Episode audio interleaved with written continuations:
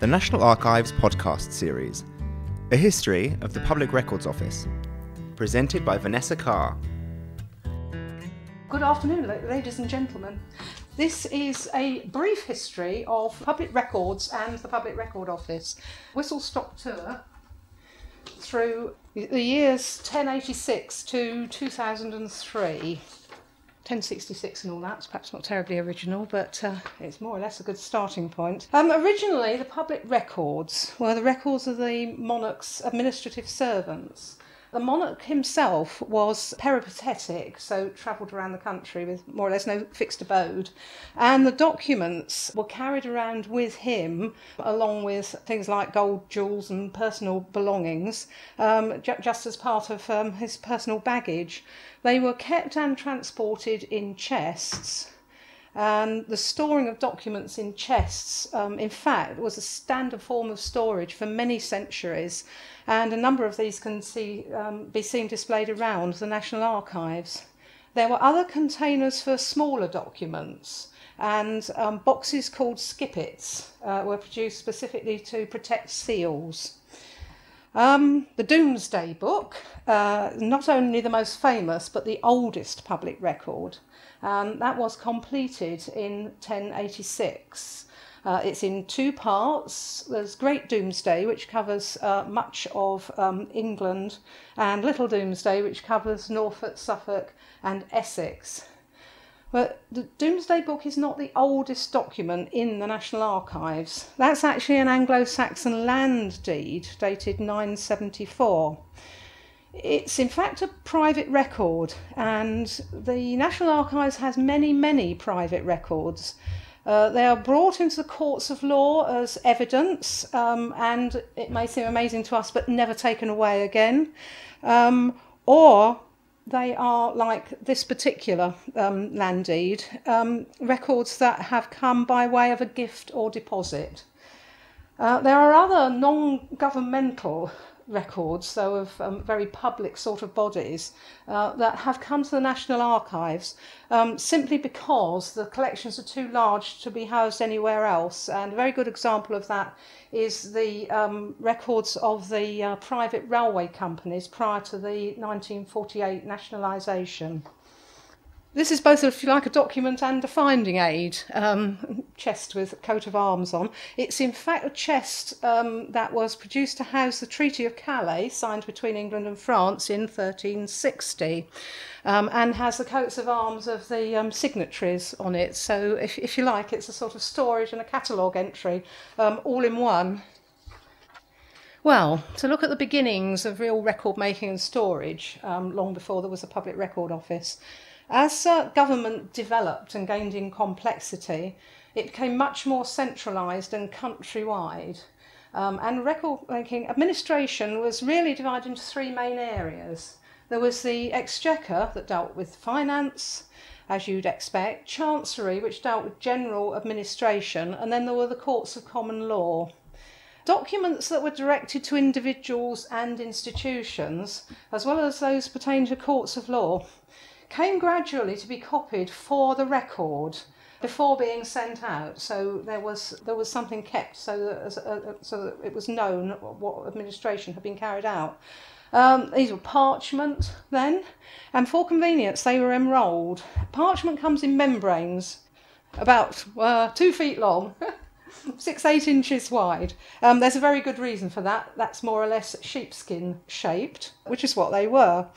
They were either sewn together at the, at the head and then rolled up, and that was known as enrolment exchequer wise and was also used by the courts of law, or the membranes were sewn end to end and then rolled up, which was enrolment chancery wise. Uh, the records that were sent into government also gradually came to be subject to a proper organisation and recording. There were records in other formats besides rolls, in particular files of small parchment documents, usually literally spiked together. And a good example of that is writs, which have very little writing, very small documents on a sort of strip of parchment. There was right from the start a problem of where to keep these. In fact, in a way, this whole history is just one of sort of storage problems, if you like. The king could clearly soon not carry all this around with him, and anyway, was becoming much more um, centralised and less peripatetic.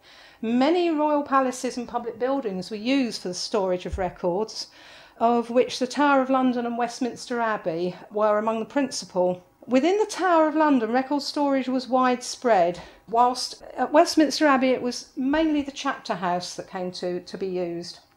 Now, one store for records was a house in Chancery Lane, which had originally been built to house Jews who converted to Christianity, and you sometimes hear it called by its Latin name as the Domus Conversorum. In 1290, in a wave of anti Semitism, all Jews were expelled from England, and the house and more particularly its chapel, became redundant. It was extremely convenient for the storage of records of Chancery, obviously, it was in Chancery Lane, so very much the centre of Chancery administration. And soon the official uh, who was in charge of the records of Chancery, the Master of the Rolls, actually came to live on that site himself, and it became known from then on as the Rolls Estate. Uh, the chapel within it was known as the Rolls Chapel, and in particular, it was the chapel that was used for the storage of records. It was reinstated for religious purposes as well, but was always served the dual purpose it's noted in a much um, a, a, a program of repair for the chapel, much later than the date of which we're really talking, um, in the 1770s. Um, that included a provision for presses fitted out for record storage, and also the seats themselves were made with cupboards underneath to make it more practical to store records. This is just some samples of old rolls. They're, they're very early patent rolls. Patent rolls are part of Chancery, and you can see there that sort of that sort of enrolment. At the bottom, the Johannes, that's part of Johannes Rex, so they're actually from the reign of King John. So they're among the very, very earliest of the patent rolls. This is St John's Chapel in the Tower of London, and you can see how it's completely utilised for the storage of records, and they're well stored well, they're rather piled on top of each other, um, but that's not really a very bad form of, of storage there. This is a cross section, of the chapter house at Westminster Abbey. Now, all the time um, it was a monastic um, establishment, um, obviously the chapter house was in use, but after the dissolution fell, of the monasteries fell out of use. And it was really very much used as the principal records storage in that area after the restoration of the monarchy with, with Charles II. And you, you can see from that various bits of it are quite neatly um, stacked out there for record storage. That's a close up of one of the rooms full of cupboards for record storage. Again, you can see they're very well kept. There's a nice finding aid there on the desk. The cupboards are all numbered, which is always useful for finding things, and the records are very neatly stored. This is again back to the chapter house as a whole, looking um, rather sad. If you look at the bottom, the date is 1859, which we will come to see. It's just after the setting up of the Public Record Office. So this is when it has been emptied. Um, the floor's looking a bit battered, so the shelves are looking a bit battered. Um, after this, it was restored by uh, George Gilbert Scott, to presumably somewhat of its former glory. Uh, this is a very early drawing um, of the Rolls Chapel, which um, I was thinking is rather a, rather a sweet little illustration. It was actually done by the chronicler uh, Matthew uh, Paris in the 13th century, and Paris is one of the earliest recorded searchers of the records.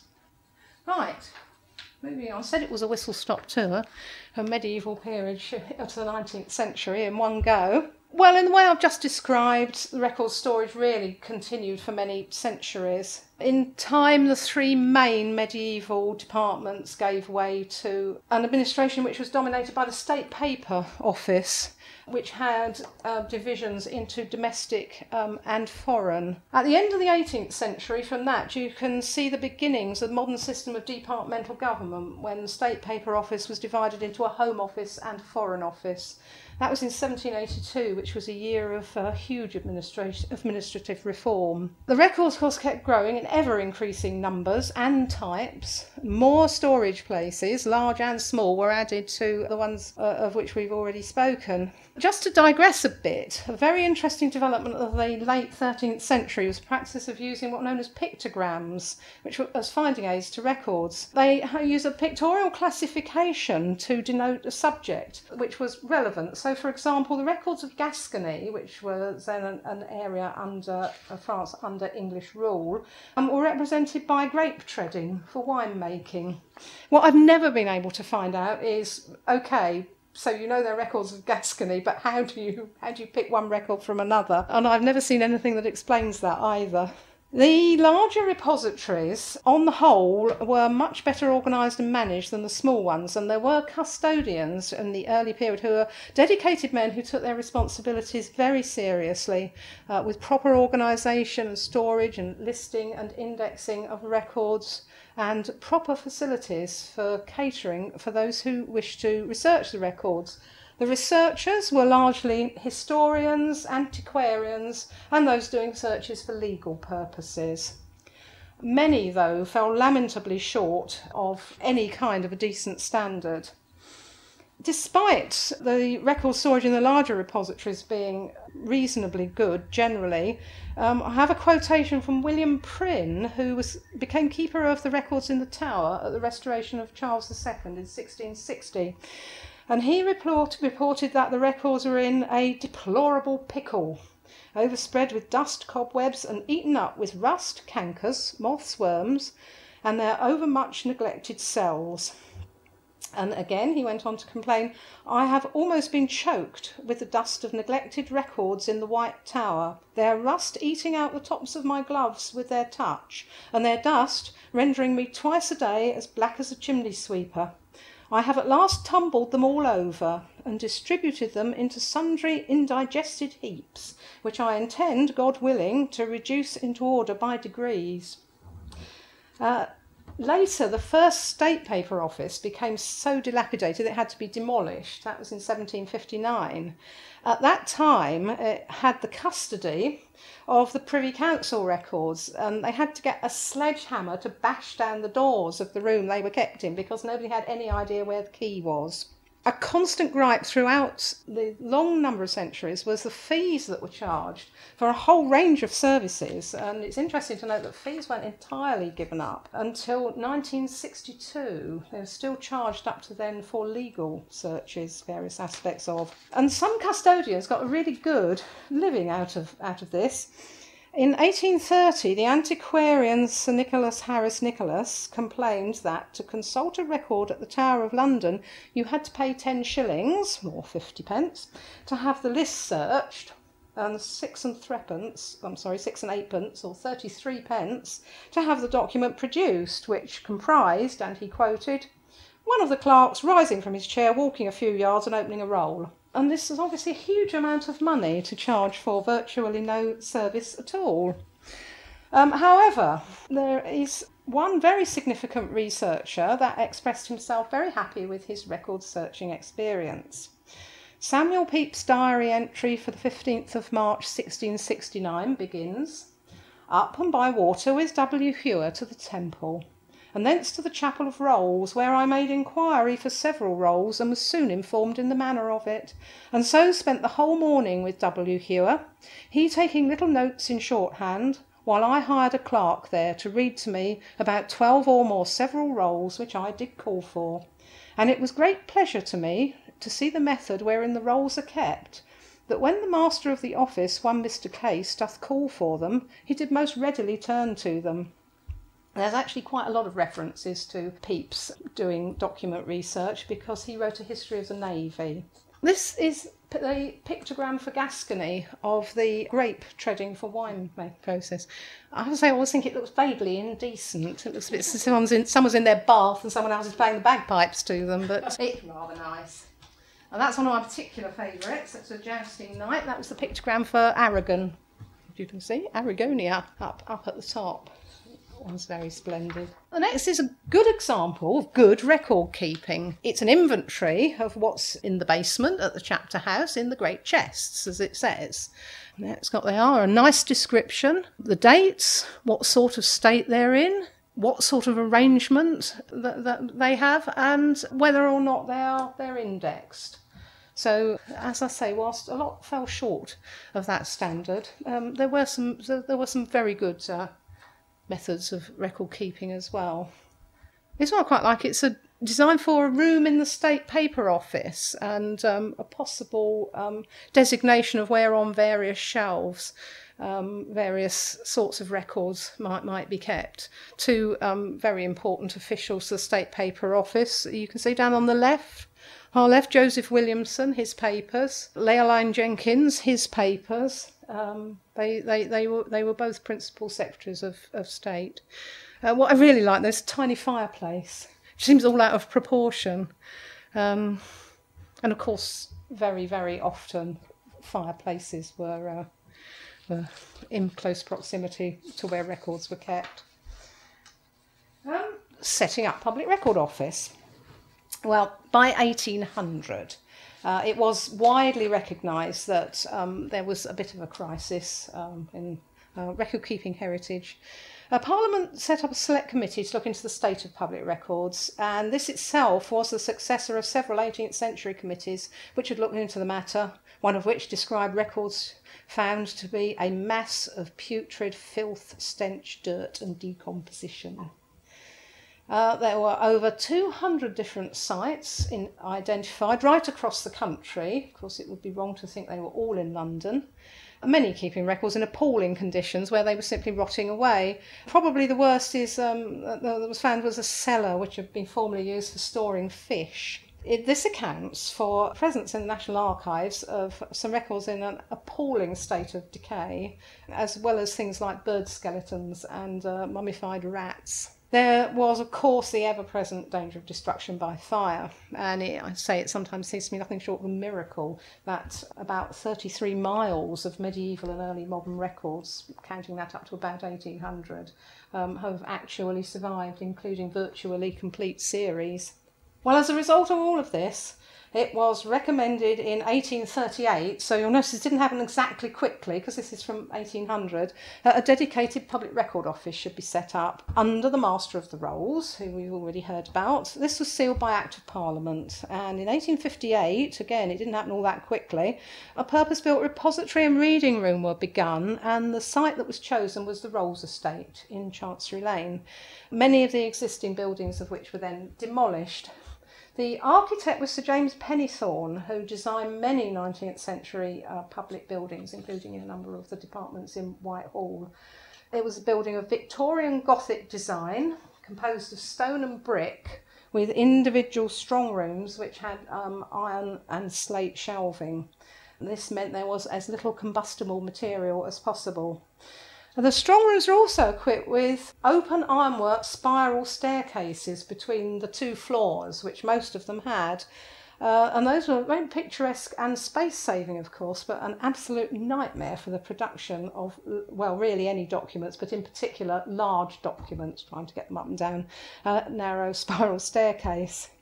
The foundation stone calls the building the treasure house of the public records or archives.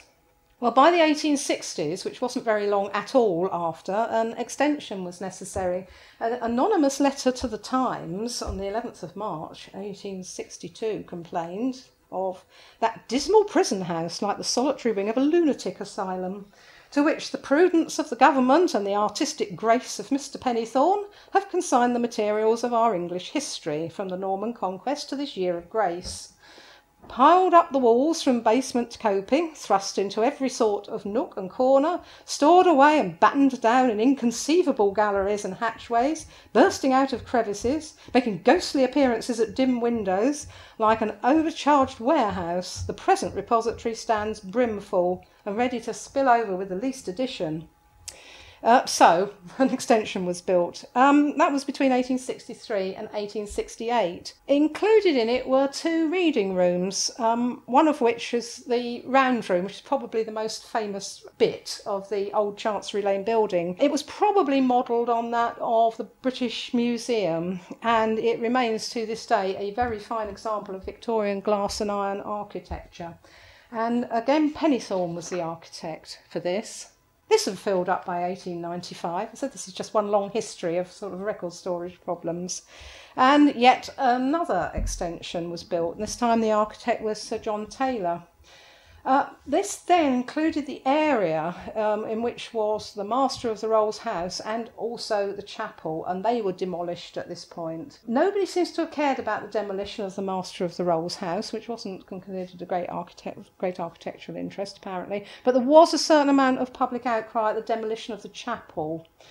It was decided to keep one arch of it, and that can still be seen set into a wall of a present building, and very sort of um, confused and sad it looks, I have to say. But what they decided to do was build a museum on the chapel site, and in that to preserve all the tombs, monuments, and stained glass, which are actually all quite quite notable.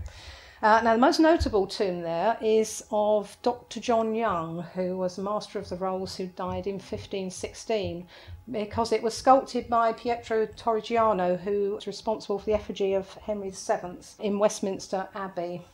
I've noted here one of his other claims to fame was that he once broke Michelangelo's nose in a tavern brawl, apparently. At the end of the 19th century, the antiquarian Walter Rye expressed his satisfaction with the Record Office. It would be difficult to find a place where study and search can be carried on more easily and pleasantly. Certainly at no place are the officials, from the highest to the lowest, more courteous or more willing to help. The beginner, stumbling along, only half conscious as to what he's looking for, is as well treated and listened to as patiently as the habitué, with the single exception of lunatics who want information about unclaimed millions in Chancery, who are sternly kept at bay by a standing notice in the lobby. All searchers, however different from their objects, are made welcome. I find it disconcerting that there are all these references to lunatics and lunatic asylums, but I'm probably not entirely surprised shooting on up to 1958, the establishment of a purpose built archive building allowed both sorting and accessioning and listing projects uh, to be carried on um, and publications programs to, to flourish. As has been suggested already, uh, good practices and good work were far from previously unknown. Um, for example, between 1800 and 1831, there were six records commissions appointed um, we applied themselves assiduously to the publication of records texts, but it was just all much easier now and um, much more coordinated. Um, sometimes the emphasis was on one strand and sometimes on the other. Now, there always tended to be uh, resources given to publications programs, and there was sometimes criticism for this because people said, "Well, this is absolutely wonderful, but what about the records that are sitting there waiting for identification and sorting and arranging um, and listing, which aren't accessible at all?" Uh, always the office was a place of high quality scholarly work and was recognised as an academic style institution. The emphasis was almost consistently on uh, medieval and early modern records right up until after the Second World War, despite the fact that there had been there was a continuing interest in modern records um, and increasing interest right through the 20th century. Um, access was a big bone of contention because there was no consistent policy and no official closure period right until 1958. Usually, records were closed for 100 or 50 years, or a permit might be needed to view modern records, however, those were defined. This was very frustrating for those growing numbers, which I've already mentioned, who um, were more interested in the modern than the older records. Well, under new regime, the government departments and law courts soon began to see the benefit of regularly transferring records to the new record office. However, on the one hand, there was no compulsion to do this, and on the other, absolutely no selection whatsoever. This latter meant that an awful lot of material that wasn't really worthy of permanent preservation at all, or huge amounts of duplication of material, were, were, were sent and so in 1877, there was another Public Records Act, the only one passed which authorised the destruction of unwanted records. But they had to be dated later than 1715, though in 16, this was amended to 1660 in 1898, and it remains 1660 now. We can't destroy anything prior to 1660, should it come to light and be accessioned. Shooting on, rather, it's noteworthy that during the Second World War, the building survived almost unscathed, which was amazing for the location it was in. But half a million records were um, evacuated to premises which range from the illustrious surroundings of Belvoir Castle to a disused prison at Shepton Mallet. There was a precedent for doing this. Some records were moved in the First World War in particular to the post office underground railway, which um, I, I, don't know if you're aware, there's a whole second underground system going with the public one that is, or used to be, used to the post office. Well, of course, again, the records kept growing, both within the record office and in departments. And by 1950s, government administration was so complex and extensive that departments were absolutely crammed with records um, which were kept because they were needed or they might be needed for business or they needed a decision as to whether they should be sent to the Public Record Office or not. And the Treasury got very iffy because these all very, very expensive premises in central London um, cost an awful lot of money. The result of that was that a new parliamentary committee was set up under the career civil servant Sir James Grigg, and you still hear references to the Grigg Committee now. That report in 1958 um, and the recommendations um, from it led to the Public Records Act of 1958. Records Acts 1958 and 1967. Four major changes under the Public, the uh, Public Records Act of 1958. Keeper of the Public Records was appointed under the, master, under the Lord Chancellor. Previously, there had been a deputy keeper under the Master of the Rolls. For the first time, there was a proper selection and destruction process established, and with two record reviews. As an administrative review carried out by the department, departmental records staff, who were really set up for the first time as well, in the department in question when the records were around about five years old, and then a review to consider the historical criteria also when the records were about 25 years old, jointly by departmental staff and Public Record Office inspecting officers, as they were called, whose successors are now the, the current IMP department just, just around here.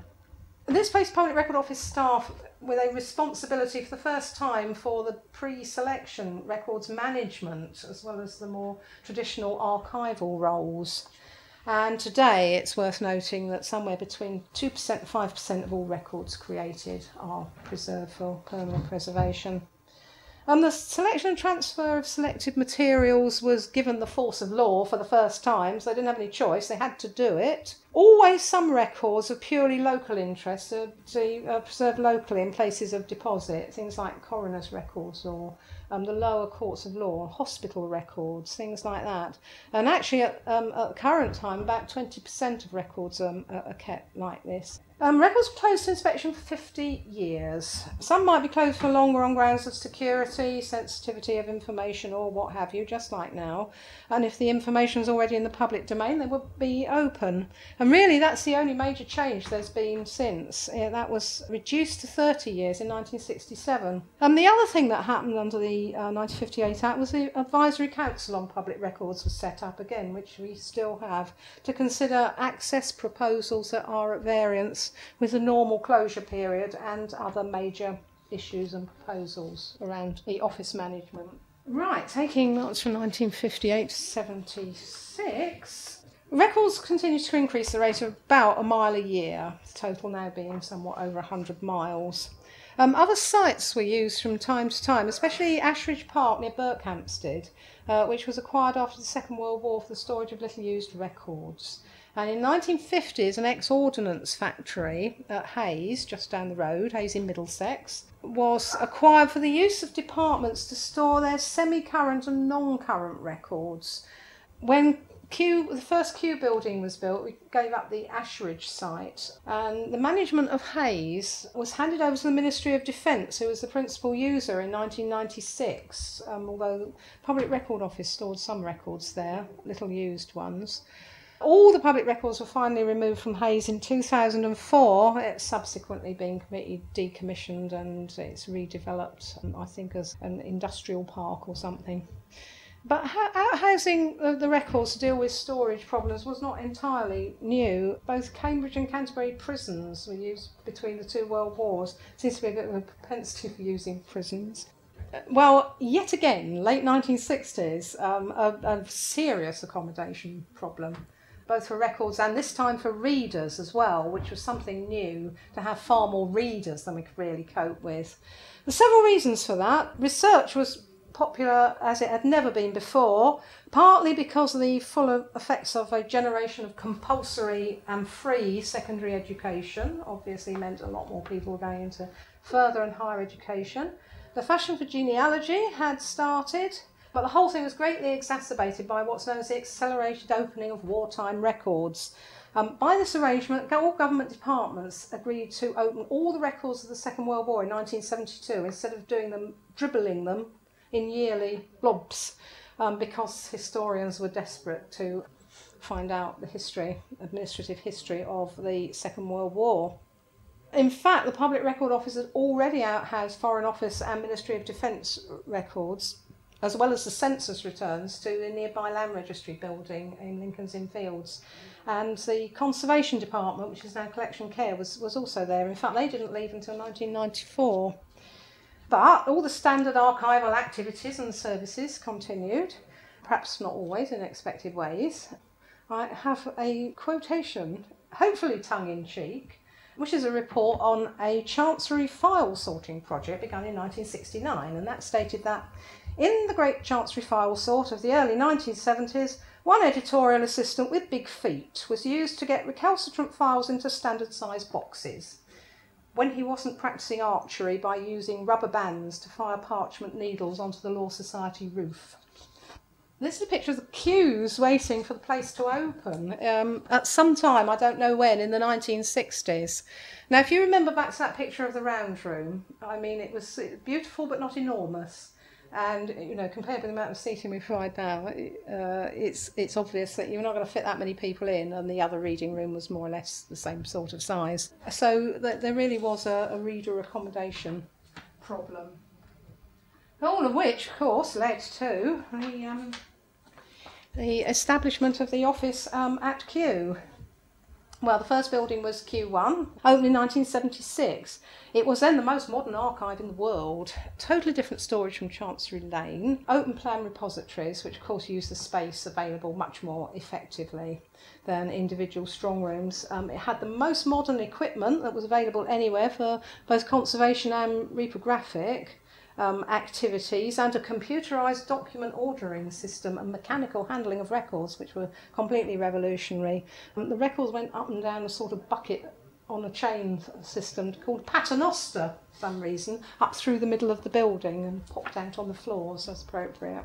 However, Chancery Lane remained, and the way it was organised was that medieval and early modern records stayed there, while the modern records moved to Kew. However, all legal records were kept at Chancery Lane because that's where people obviously like to come to do legal searches. This arrangement caused some confusion because they decided not to split records of departments between the two sites.